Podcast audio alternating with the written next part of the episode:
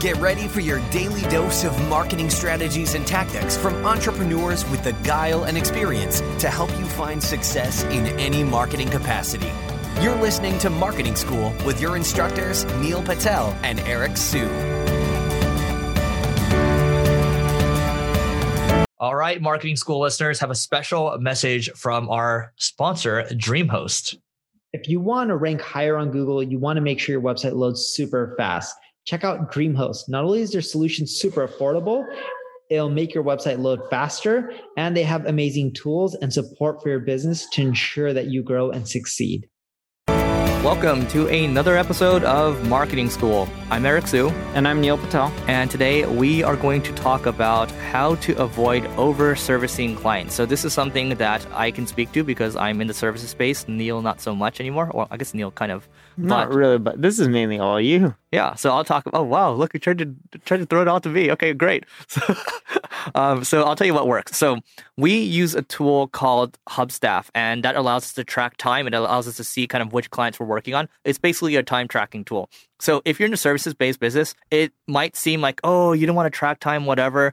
You are, it's important for you to track time internally to make sure that you're not over servicing a certain client. Especially, let's say you have a client that's, you know, paying you $1,000 a month versus a client that's paying you $20,000 a month. You're giving them the same time. That's a bad allocation of time. I'm not saying you should charge by the hour per se, but you know that's what you need to do. You need to make sure that you're auditing your time because you are in the service-based business and you only have so much time at the end of the day. So that's one thing that's important. Check out Toggl. That's T O G G L. There's Hubstaff. That's H U B S T A F F. And there's a bunch of other tools out there like Harvest as well. So you can start with that first. Um, Neil, what are your thoughts? Because I know you do some consulting from time to time.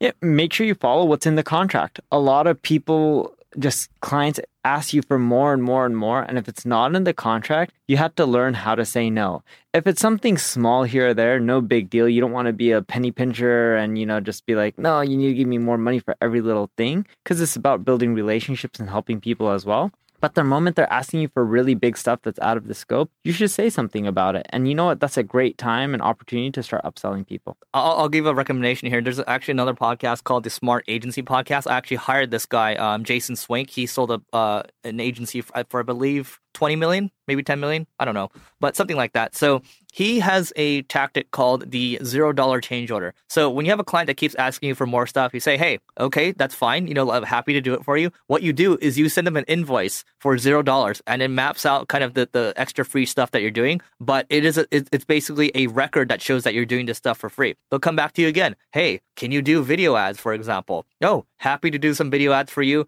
Here, let me give you the second zero dollar change order. I'm gonna come back to you again. Hey, third time, can you do SEO? Sure, happy to do that but we already have these two zero dollar change orders. Guess what? I think we're gonna have to start to charge for this. Um, so you know, how about that? And guess what? They're gonna feel weird because they're gonna feel bad because they already got two bits of free work for you. They're not gonna want to keep taking advantage of you, and if they are, they're probably not the right fit for you long term. So that's one way to avoid scope creep because the problem with services sometimes is people are just gonna start asking for more, for more and more. It's much easier to say yes than it is to say no because no is actually really uncomfortable. So just keep that in mind. Use the zero dollar change order. Check out Jason Swenk's podcast around agencies. There's actually a lot that he can teach you.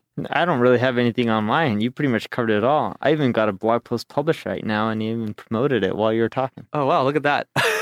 All right. So, I mean, that's it. I mean, you know, think about scope creep. Think about how you can protect yourself. And you know, if you need to charge more money, charge more money overall, and say, hey, this is not in uh, not in scope right now. Sometimes you need to just stand up and say, this is not in scope, and uh, here's what we need to do, you know, to, to get you what you need. And then also, it's the same thing. It's like Neil saying, uh, it's an upsell opportunity. So you might launch into another kind of sales conversation, and you know, find out what their needs are, ask them questions again, like we discussed in one of our previous uh, recent episodes. So before we go, we have a 90 day free trial of Crazy Egg to give away to each and every one of you. No credit card is required and it's worth up to $3,000. So to learn more, just go to singlegrain.com slash giveaway and we will see you tomorrow. This session of Marketing School has come to a close. Be sure to subscribe for more daily marketing strategies and tactics to help you find the success you've always dreamed of. And don't forget to rate and review so we can continue to bring you the best daily content possible.